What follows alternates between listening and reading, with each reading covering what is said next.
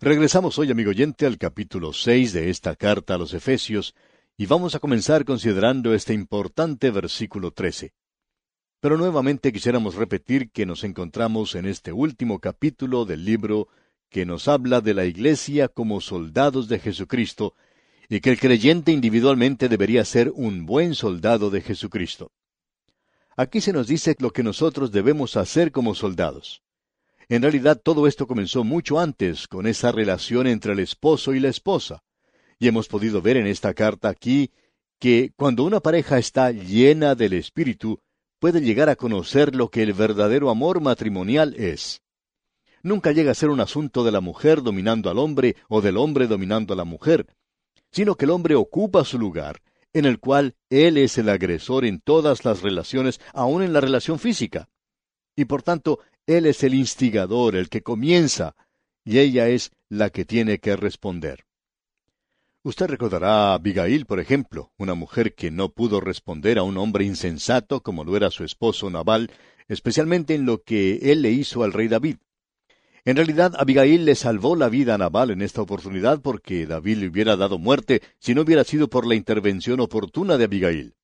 Así es que diríamos que ella era una buena esposa, una esposa sabia. Y hay muchas ocasiones cuando la mujer tiene que tomar las riendas, digamos, en el hogar, y conocemos a muchos hogares que son así. No creemos que eso sea lo ideal siempre, pero hay veces en que la mujer es el miembro dominante de ese hogar. Una mujer inteligente empujará a su esposo hacia adelante y a hacerle creer que él es quien está realizando todo.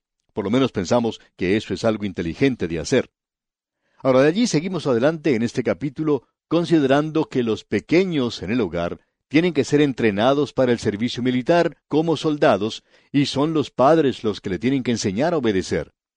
Luego vimos la relación que existe entre el amo y el siervo, o entre el patrono y el obrero, si le parece mejor.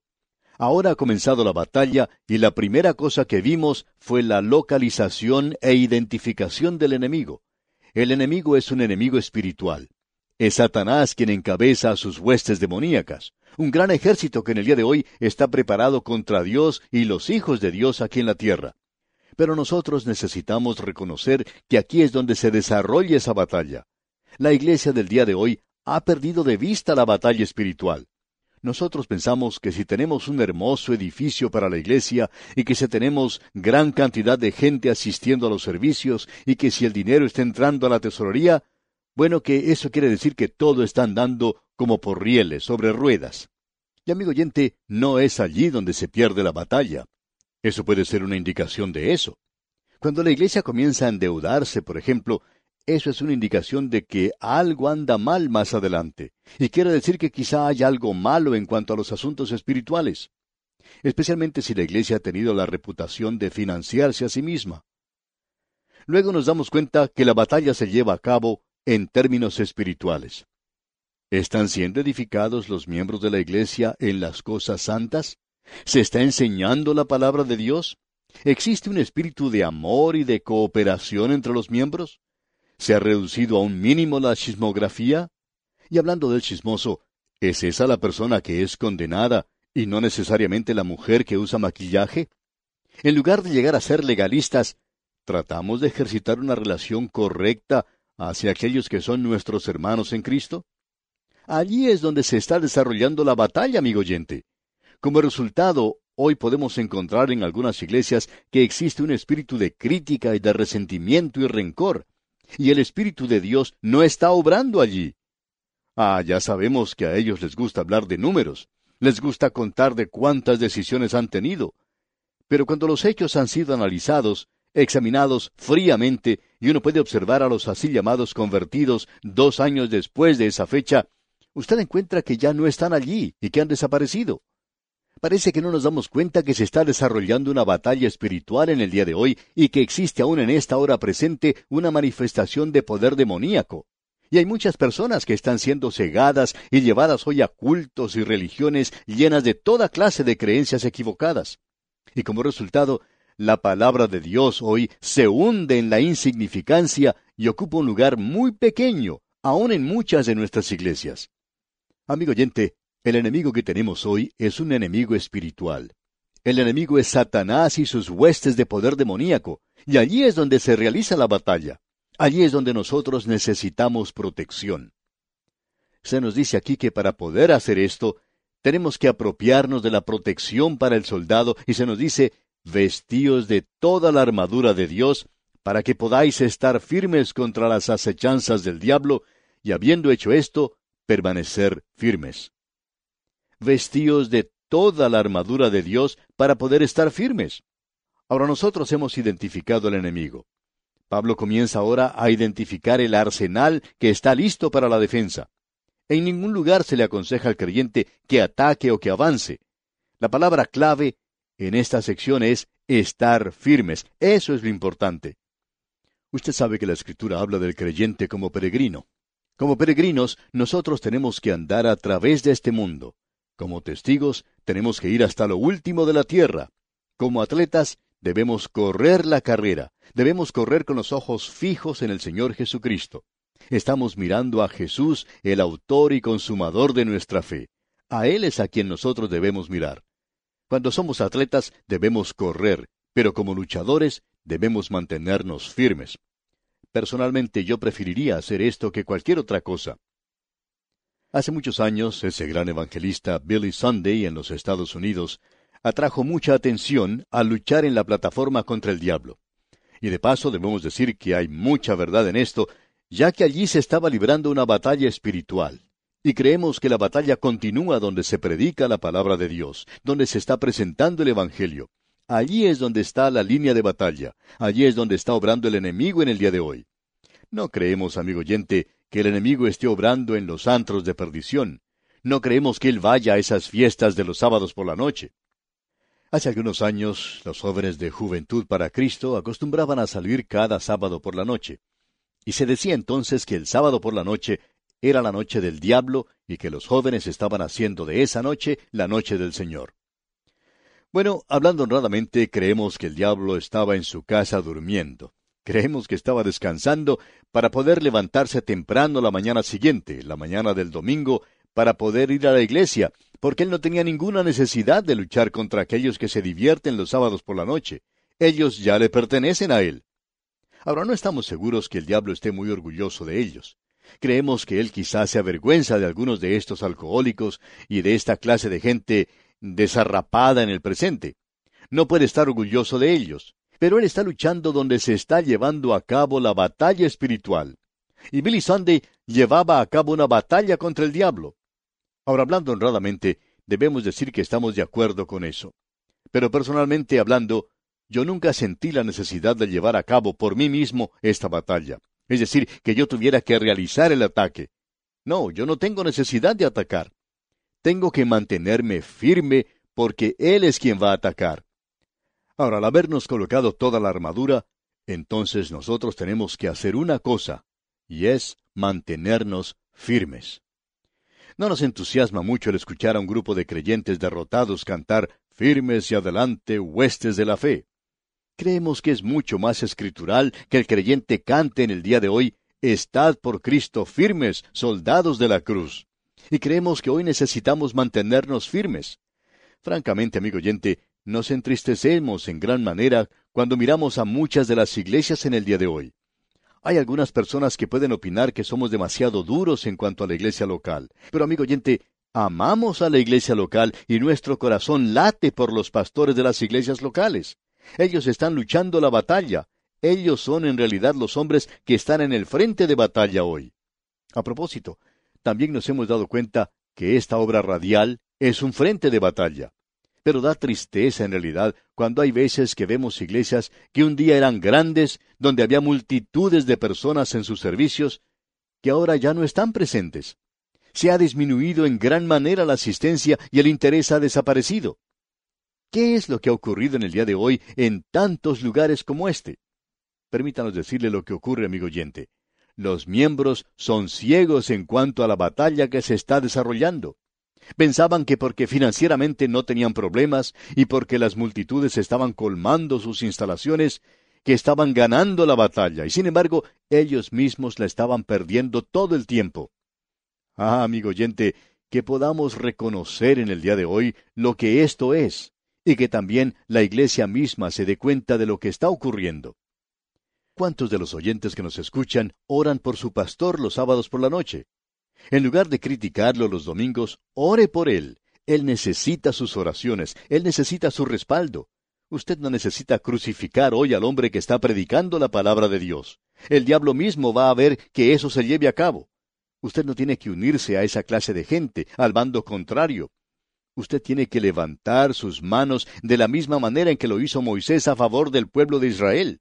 Allí es donde está el problema en la actualidad. Esa es la dificultad que enfrenta la iglesia local y es por eso que nuestro corazón sufre en cuanto a estos hombres en el día de hoy. Ahora notemos lo que Pablo está diciendo aquí en el versículo 14 de este capítulo 6 de su epístola a los Efesios. Dice, Estad pues firmes.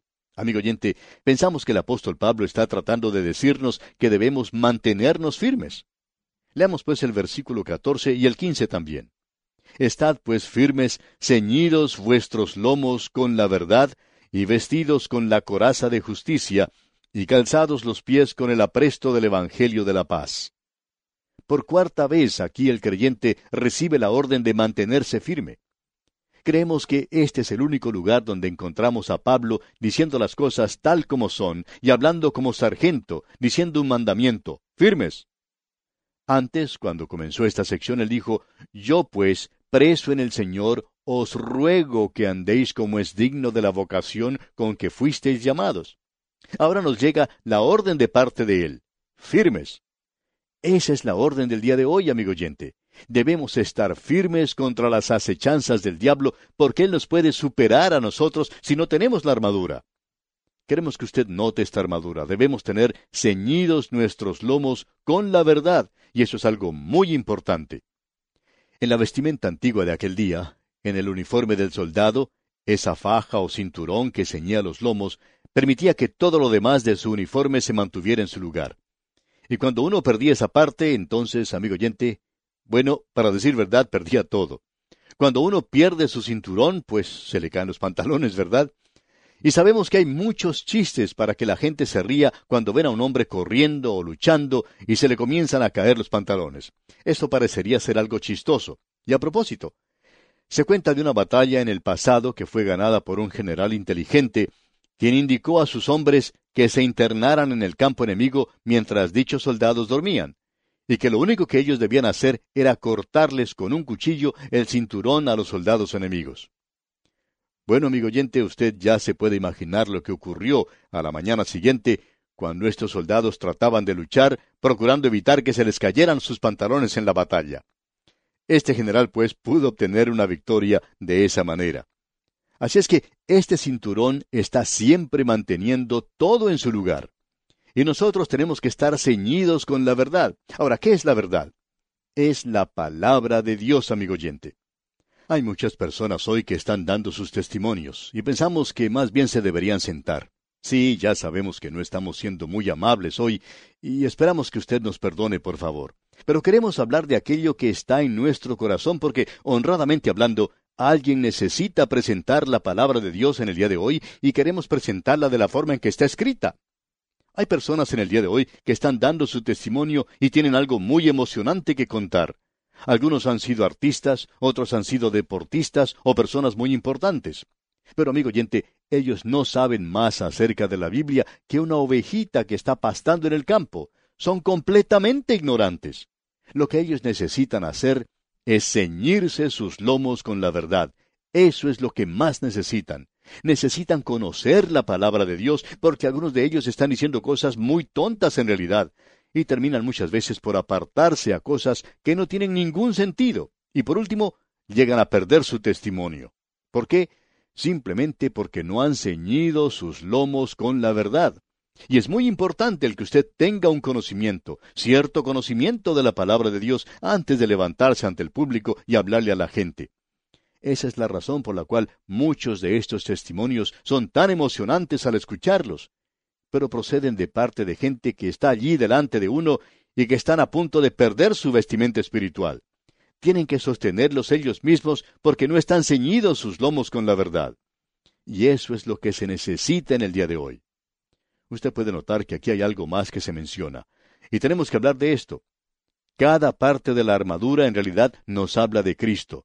Nosotros estamos en Cristo allá arriba y debemos ponérnoslo a Él aquí abajo. Pablo ya nos había dicho eso. Poneos a Cristo. Él es quien es la verdad, digamos de paso. Y usted y yo deberíamos ponérnoslo a Él en nuestras vidas. Permítanos repetir, amigo oyente, que un testimonio que no glorifique a Jesucristo no debería mencionarse. Hay muchas de estas personas que se glorifican a sí mismas. Yo era un gran atleta, o yo hacía esto o aquello, o yo estoy entregando este maravilloso don a Jesucristo, y créanme que Él tiene mucha suerte que yo llegue a formar parte de sus seguidores, porque Él no es mucha cosa, y aquellos que le siguen tampoco son mucha cosa, y es maravilloso que Él me pueda tener a mí. Amigo oyente, usted puede considerarse agraciado si lo tiene a Él, de eso estamos seguros. Por cierto que el Señor no recibió mucho cuando nos recibió a usted y a mí. Y aún en estos días tenemos al hombrecito que realmente no puede decir mucho.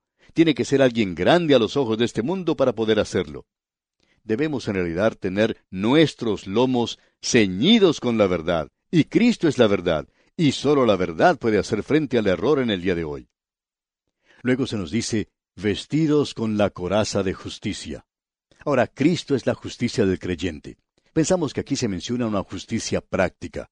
Los trapos de inmundicia de nuestra propia justicia no llegan a formar esta coraza.